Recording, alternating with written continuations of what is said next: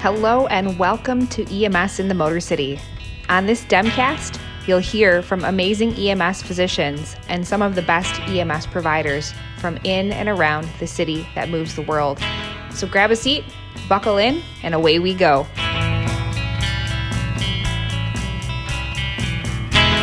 Welcome back to Demcast Studios. We're here to talk our part two for cardiac arrest. I'm joined in studio today by Dr. Matt Ball, who is EMS physician at Henry Ford Hospital and also responsible for our intro and outro music. Good morning, Dr. Ball. Good morning. Damon Gorlick joins us again from DEMCA Executive Director. Good morning. Good morning to everyone. We have Dr. Ryan Reece, our EMS fellow here as well. Good morning, Ryan. Good morning. And as always, I'm also joined by Dr. Rob Dunne, DEMCA Medical Director. Hi, Rob. Hey, how's it going, everybody? Great. So, we've been busy as a DEMCA team since we last talked about cardiac arrest, episode one. Damon did some CPR instruction at a local church with Channel 4 in mid February of this year. And then Channel 4 did a live action drill on the air with uh, Damon and Ryan and I were, were there. Then the next morning, we spent some time talking with Channel 4 anchors about CPR and AED and uh, community response to a cardiac arrest. Those uh, files are all on the DEMCA website. That's demca.org and absolutely worth taking a look at. The other thing we've been up to is doing some Stop the Bleed training at the Museum of Contemporary Art Detroit, which has been another passion project for our EMS team. But before we talk any more, and more we're about gonna have some stop the bleed related videos on our website as well. which will be another fantastic resource for both the community and our EMS providers to make sure we get the tourniquet in the right place and place it correctly. But uh, let's dive right into the topic at hand today, which is cardiac arrest care. It's worth a listen uh, if you haven't taken a look at episode one, which focuses on BLS care. Today, we're going to talk a little bit more about advanced cardiac arrest care and ALS care, typically, uh, particularly medications, uh, drugs used in cardiac arrest, some of the newer emerging technologies, including heads up CPR, mechanical CPR devices like the Lucas device, uh, double sequential defibrillation, and some in hospital special topics like ECMO. All right, so we just want to remind everybody that the point we've been making is that surviving cardiac arrest is something that happens based on what is going on in the field. This is won or lost at the scene, and it that BLS care that we emphasized last time is just so important. Of course, we have advanced life support. There's been a huge focus on advanced life support over the decades, but the reason we're still talking a lot about advanced life support is because it's a small benefit that the various interventions have and we still know that that early defibrillation and CPR is the number one thing that's going to lead to survival. So we want to talk a little bit about drugs. We want to talk about everybody's favorite drug first, um, which I'll talk about for a minute, which is epinephrine.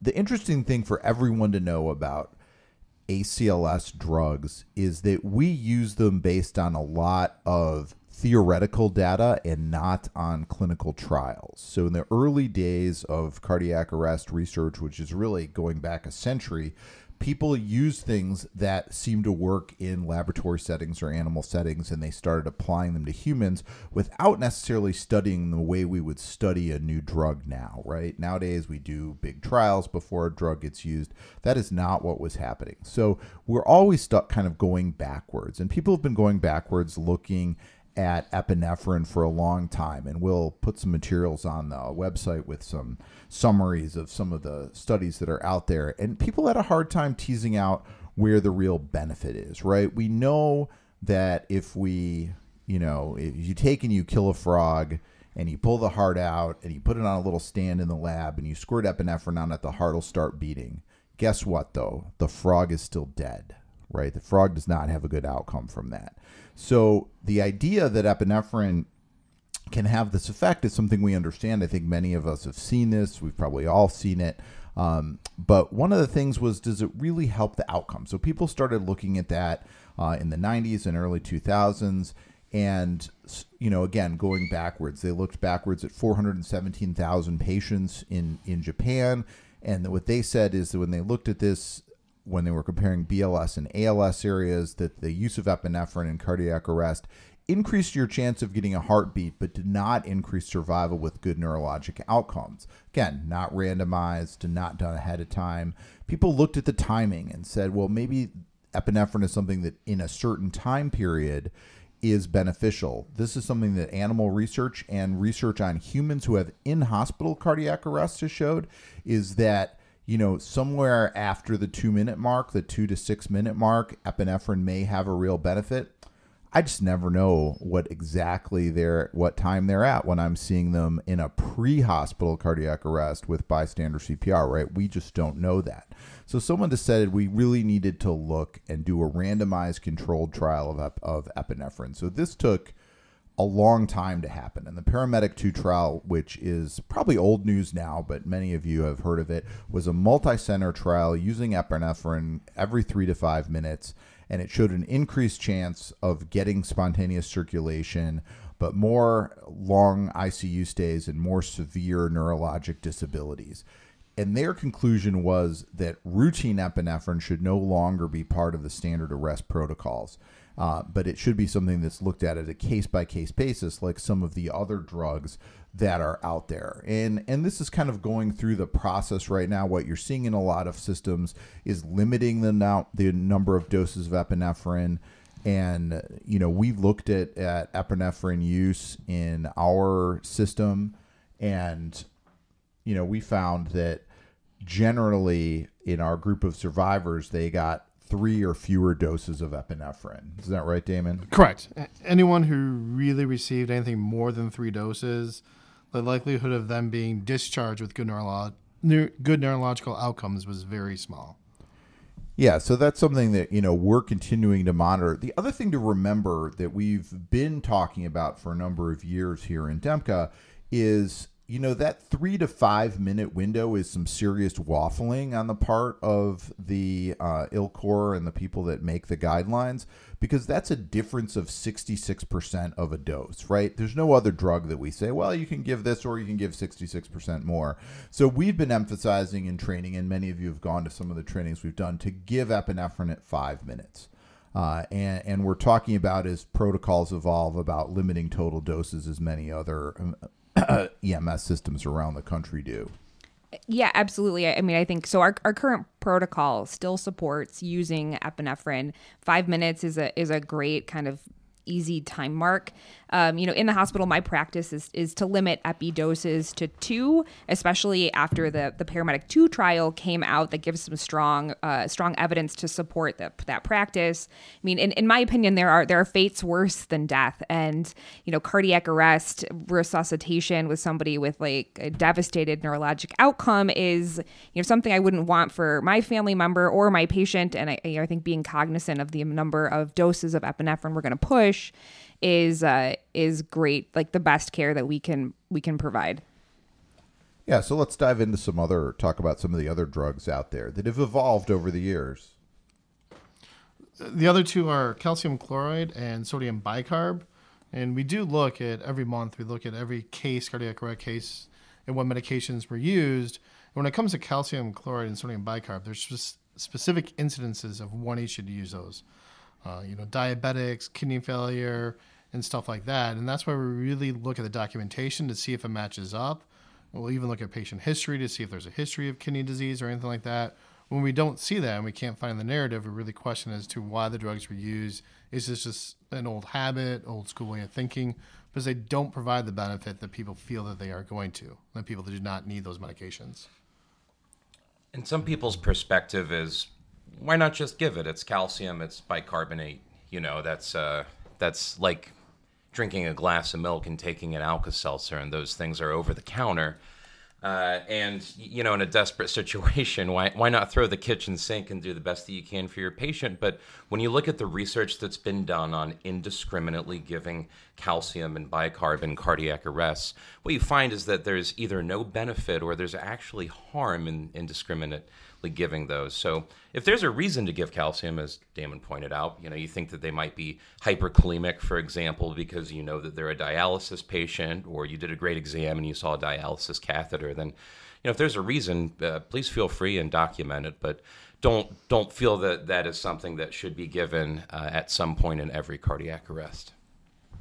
Yeah, great point. And uh, you know, but go ahead and look for that. It's not like we don't have patients that have missed dialysis or patients that have um, you know poorly recognized renal insufficiency or on meds that are bringing up their their uh, potassium. So yeah, basically, if there's a reason to do it, do it, and if there's no reason to do it, don't do it.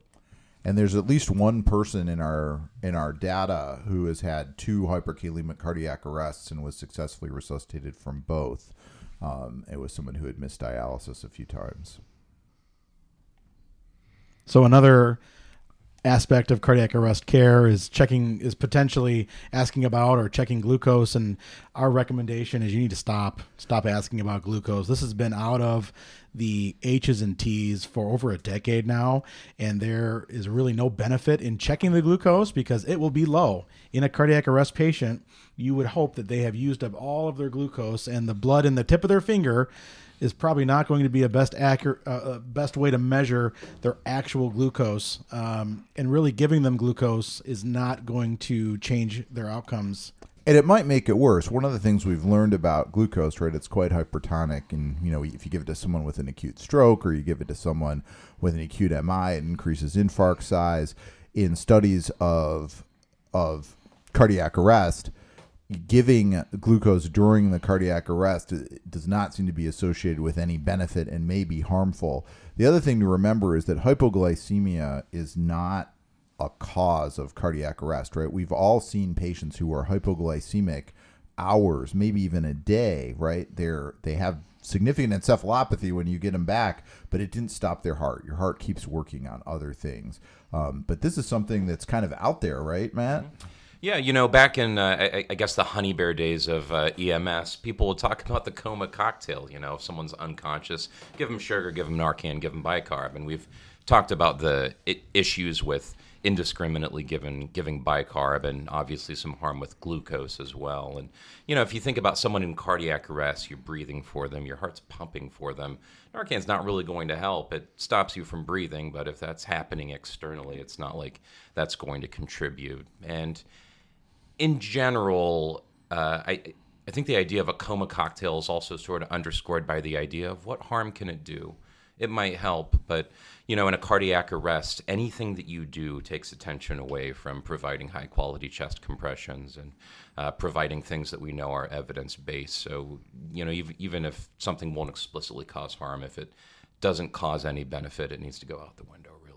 Yeah, right. You want to put some thought into it, right? That's I think the point that we're trying to make is you really want to individualize that cardiac arrest mm-hmm. care where you're doing good CPR, but you're doing that exam like you mentioned before. Mm-hmm. You're looking for sign for for signs of uh, other things that are going on. And Make sure you didn't miss a trauma, right? We've all seen that happen as well. So I think that's really important. Right. So think about it. Don't just empty the med pack.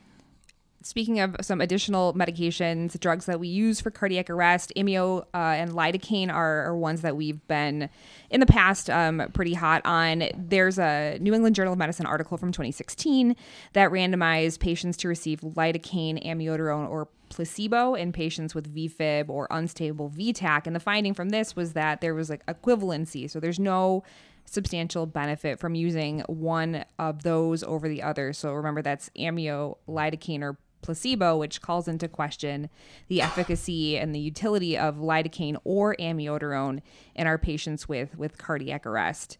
The other medication. Let me just say while we're talking about that, remember, this is talking about patients that are getting CPR unstable. We know these medications work really well in patients with stable VTach. You know, someone's got sustained VTach. You know, these antiarrhythmics actually work pretty well for that But it turns out once you arrest, you know, until you get that person restabilized when those medications again may be helpful, you know, they really don't have a lot of benefit. And if we look back at why they were being put in there, they're kind of being put in there to stabilize a patient, you know, so you're successfully shocking them and you're getting them back and you're trying to prevent them from going back into a dysrhythmia.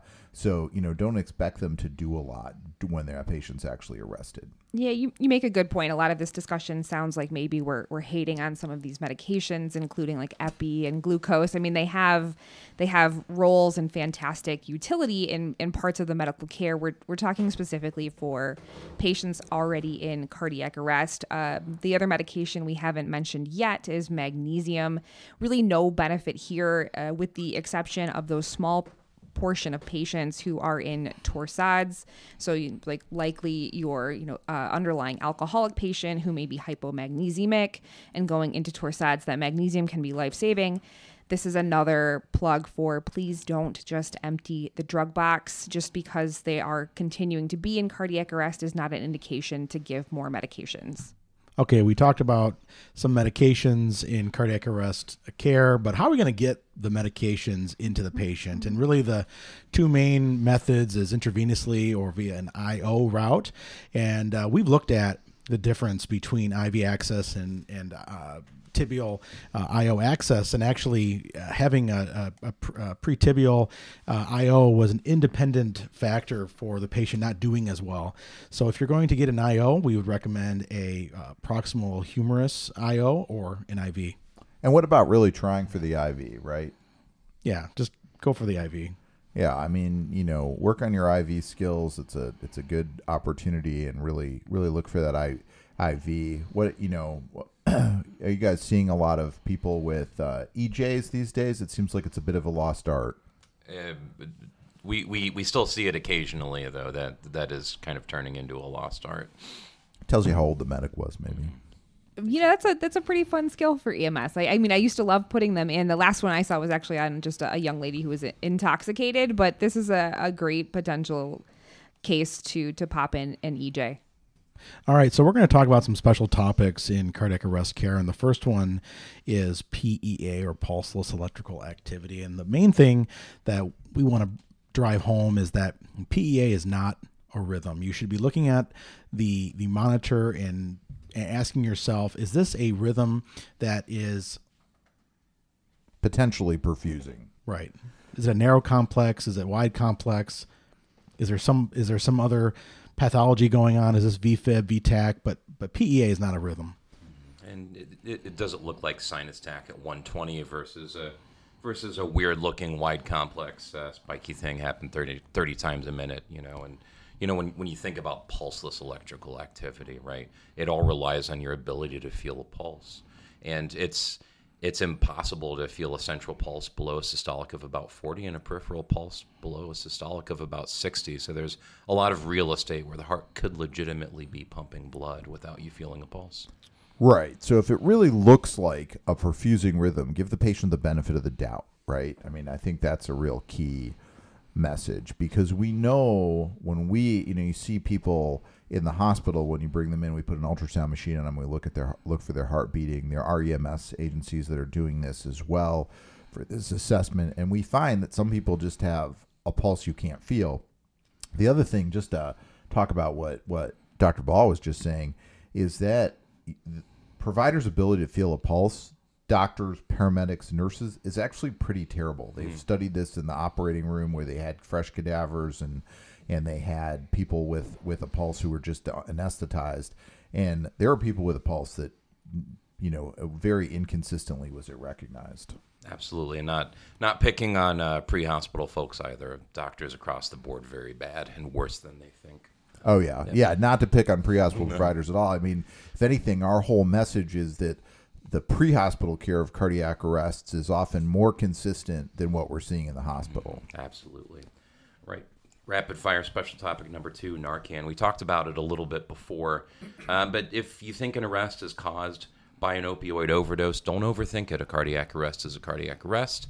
Uh, giving Narcan will not cause their heart to start all over again. Uh, so uh, don't don't think about um, pseudo arrest. There, there's the same incidence of uh, PAs all caused with opioid overdose. Uh, just treat it like your garden variety uh, cardiac arrest, and don't don't waste time that you could be uh, spending on something more worthwhile. Giving them Narcan, please. Right. Nar- Narcan will reverse some of the opiate effects on respiratory depression, but it is not a resuscitation drug. It has no like implicit cardiac uh, benefit. So use your epinephrine for cardiac arrest if it's indicated here, which will also provide you know those reversal of respiratory uh, suppression and utilizing good airway control here will will uh, eliminate any issues with a, a potential opiate based cardiac arrest. Um, you know, once the patient has been resuscitated, but potentially a dose of Narcan could help them to stop on, to spontaneously breathe, which may then take the work off the EMS team of continuing to bag. But that's probably the the only situation in which naloxone is uh, useful in a cardiac arrest or a ROSC patient. Right, absolutely. And, you, you know, they can have as many opioids on board provided you are breathing for them. And in fact, in the hospital, one of the medications that we use to sedate intubated and ventilated patients is fentanyl. Uh, because, you know, again, if you're breathing for them, the respiratory drive is irrelevant. And remember, before we started having Narcan out there with BLS providers and medical first responders, we did not have uh, any different death rate from opioid overdoses that were viable on arrival. They just needed to be ventilated for longer, right? And think of all the other drugs that are out there that we don't have a reversal agent for. Someone might be on the ventilator for a day or more from some of these things. So, you know, good ventilation is, I think, one of the take homes about opioids in in cardiac arrest because you know we're not as excited or worried for that person who had a sudden collapse of of VFib that we have to start worrying about their airway and ventilation as much but if you really think it was an opioid and and that was something you information you have from the scene attention to ventilation is important because many of these patients had been hypoventilated for a while and got hypoxic and they're a patient that hypoxia may be a primary problem. So that you should use the information you have from the scene, but you should use it to do a little bit better ventilation. So other special topics in uh, cardiac arrest care include our our our widgets, our electronic devices. Toys. Yeah, we like our toys. Yeah, our toys. Uh, so the one of the big players here is a mechanical CPR device. A trade name Lucas is what many people are familiar with. Um, you know, this is different than the thumpers from years ago. Those thumpers were, like, research has shown it is more likely to cause harm than benefit and uh, possibility of intrathoracic and intra-abdominal organ damage. Um, the, the Lucas devices are, are pretty different. They they seem to be much safer. Um, there's also good indication that like utilizing a mechanical CPR device gives us better, more consistent CPR, limited interruption in CPR, which from our first podcast, we harped on this quite a bit of limiting interruption, high quality CPR. The mechanical CPR devices do this and they allow us to, you know, use that device to take the place of a provider so that that person can be doing uh, leading the arrest and making some you know more high level brain decisions than just doing the mechanical CPR of uh, of the resuscitation. There are some caveats with mechanical CPR. One thing that we know is that mechanical CPR devices, when they're studied, aren't any better than good quality manual CPR, but good quality manual CPR can sometimes be hard to come by for the reasons that Dr. Brennan was just talking about in terms of fatigue, number of providers. But a mechanical CPR device can also provide poor CPR if it's not put on correctly. So you really have to rehearse mm-hmm. the use of these devices so it gets put on correctly and it does not delay yeah, time CPR. Yeah. How so, long does it take to put it on? How long does it take to get the plunger uh, actually pumping the chest? I mean, you you really need to rehearse it, and this requires um, some significant training when you're when you take a mechan when you have a mechanical CPR device as a part of your resuscitation. And some places have seen a decrease in survival when they move to mechanical CPR, and they traced that to additional pauses in CPR that otherwise wouldn't occur. So, the other thing to remember if you're using a mechanical CPR device, that device is going to stay on until a decision is made. The patient's either either got some sustained ROSC, they're going to uh, for you know a procedure, or their um, you know or their their resuscitation's been terminated. Uh, so you know there shouldn't be a switch out at the hospital or anything else. So these programs need to be carefully coordinated so you can continue that mechanical CPR without stoppage. Um, but I think you're going to see a lot more going on in this. I think there's newer and better devices all the time. The other kind of hot topic in, in CPR developing over mm, probably the last decade or so with research is what's called heads up CPR. And this is where the, the patient's, um, the head of the patient is elevated. And this, you have to use a mechanical CPR device to get the right proper positioning for CPR in these patients. Also requires the use of a, a, imped- a threshold impedance device on the airway to be able to uh, make sure that we get the appropriate negative intrathoracic thoracic pressure on these patients. The the research in the animal studies is is pretty uh, stellar as far as like good neurologic outcome for these kind of cases. It's not prime time here as of yet, but something to to consider that might be coming down the road for our cardiac arrest patients. Yeah, and we'll put on uh, on our website some of the research. There was a recent uh, a recent paper looking at systems that use it compared to some historical controls. Obviously, not as strong as a randomized controlled trial, um, but really looks to be a very successful device as part of a bundle of care in some systems for sure the last of the the CPR toys and devices we're going to talk about is the concept of double sequential defibrillation, which has also been in the literature and kind of on the radar for quite some time. And this is the the concept of using two uh, monitors and two sets of defibrillator pads on a patient who is in refractory VFib.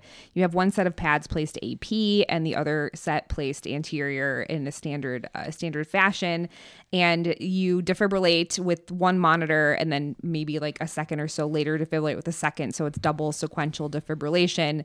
And uh, there's been a, a recent New England Journal of Medicine uh, research article on this that looked at um, the outcomes initially the research was confusing as to whether it was the the vector change so the change in pad placement with the defibrillation or actually the double sequential defibrillation that had the benefit.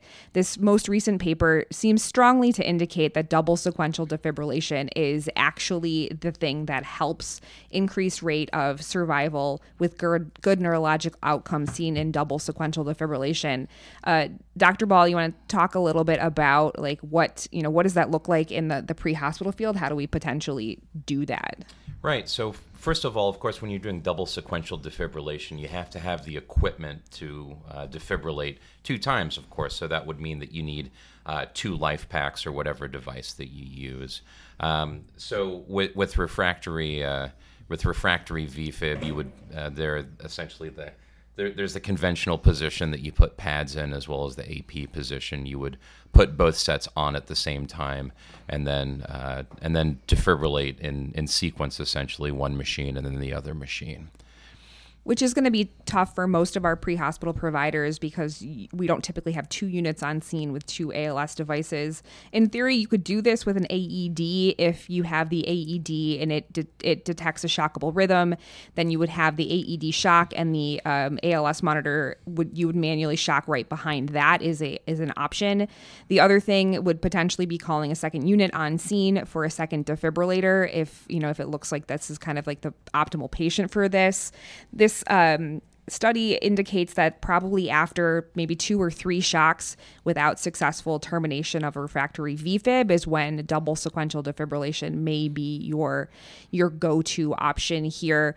Again, we have some good evidence that this is um, a, a tool that we can increase good neurologic outcome, but still a lot more to to learn on on this for us. Yeah, this study is really hot off the presses, and you know if you're in a common position and the DEMCA area where you just have one device available, vector change might also be something worthwhile to try. Because if you think about it, the two things that determine where those pads actually are are your body shape and what size your heart is and what way it's pointing. And, you know, if you have heart failure or a number of other disease processes, your heart might be pointing in some goofy direction uh, compared to what, what we think about as the normal. And then, you know, if you think about your skin surface, the chest wall, are you barrel chested, pigeon chested? Um, is there some adiposity there? You know, people come in all different shapes and sizes. So it may be that your defibrillation isn't working because the vector or the direction in which the electrical charge uh, is going doesn't really line up with the direction of the heart. So, you know, I, and like like Dr. Brennan said, this this study's uh, uh, hot off the presses. It's very recent. It's uh, it's an area where uh, our understanding is evolving. But uh, um, if if you're unable to do double se- uh, sequential defibrillation, then vector change might be something to think about. Yeah, and I think that's a good that's a good point. Is again, think about what's going on, right? Why why are things happening? Try and individualize that approach, and that really brings us to our last topic, which is about that smooth handoff. Because all of these things that have gone on, right? You've made some real efforts to get the patient uh, to get the patient better. Maybe you've shocked the patient, and they've had some brief return of spontaneous circulation, and you've got that recurrent uh, ventricular fibrillation, that refractory VFib this is all information. You know, you want to tell that story to the hospital and give that smooth handoff for the patients that have significant viability or have achieved return of spontaneous circulation. So there's some key messages, right? You want to make sure you're telling the hospital what happened, when it happened, was there bystander CPR. Make sure we're using terms that everybody understands. This term downtime gets thrown around. We talked about it on the last podcast, but I don't think we can emphasize it enough. Downtime is the time that a patient was in arrest and not getting CPR, right? So when that when we're talking about that, hopefully that's a really small amount of time. The longer that is that you're not getting CPR, the less likely you are to survive.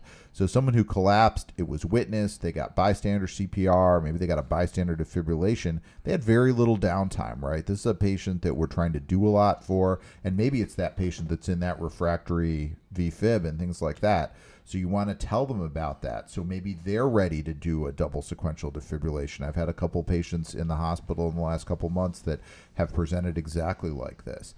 Tell them what you did. Tell them the rhythm summary ask how uh, you know if if you can um, download your monitor make sure the hospital knows how to look at it so they can look at the various vectors and things that are in play talk about families witnesses who's coming to the hospital get a contact info if no one's coming because you know these are critically ill patients and we need to have some discussions with the family as well and if you have extra people on scene, you can assign them to get information while you're working the arrest. What else do you guys like to hear about from your EMS providers when they get to the hospital? I think you you hit most of it, right? We talked a little bit last time too about um, you know on scene giving the patient's family some indication of how critical the situation is is helpful in the hospital. All of those things about was the cardiac arrest witnessed and first rhythm and all of the interventions that you guys have performed in the field help set us up on the hospital side. Not only are we potentially then gearing up for a double sequential defibrillation, there's more emerging technologies like utilizing ECMO for CPR, beta blockers and cardiac arrest. These are things that we're still kind of learning about, and your information helps us to optimize care for each individual patient.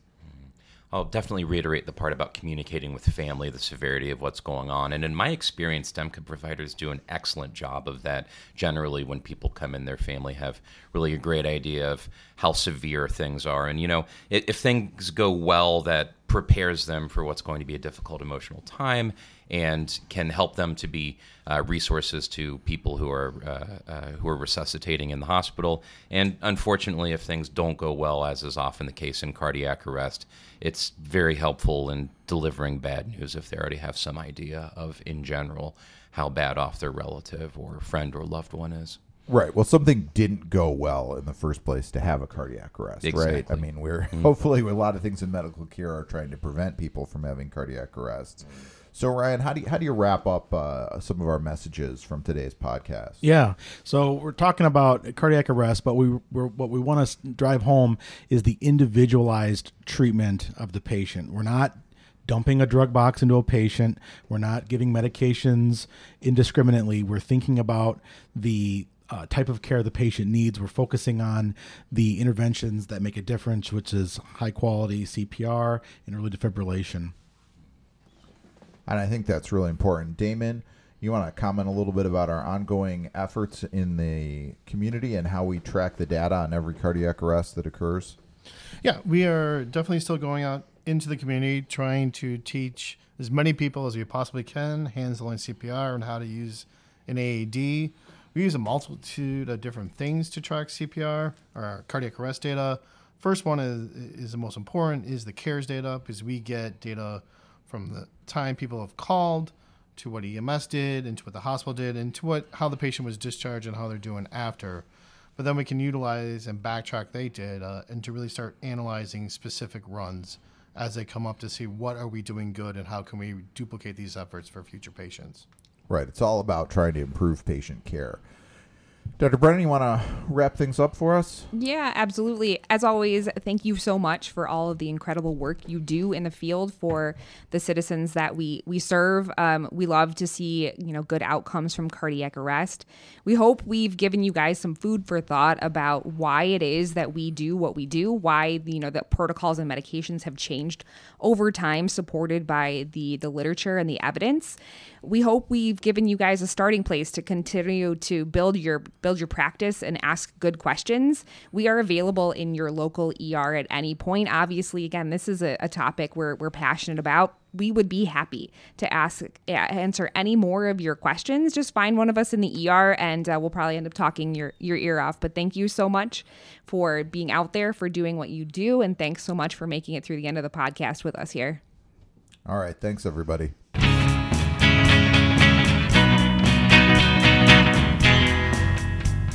This podcast has been produced by Aaron Brennan and engineered by Rob Dunne. Music is original by Dr. Matt Ball. We are recorded at Macrobiotic Music and would like to thank DEMCA Executive Director, Mr. Damon Gorlick.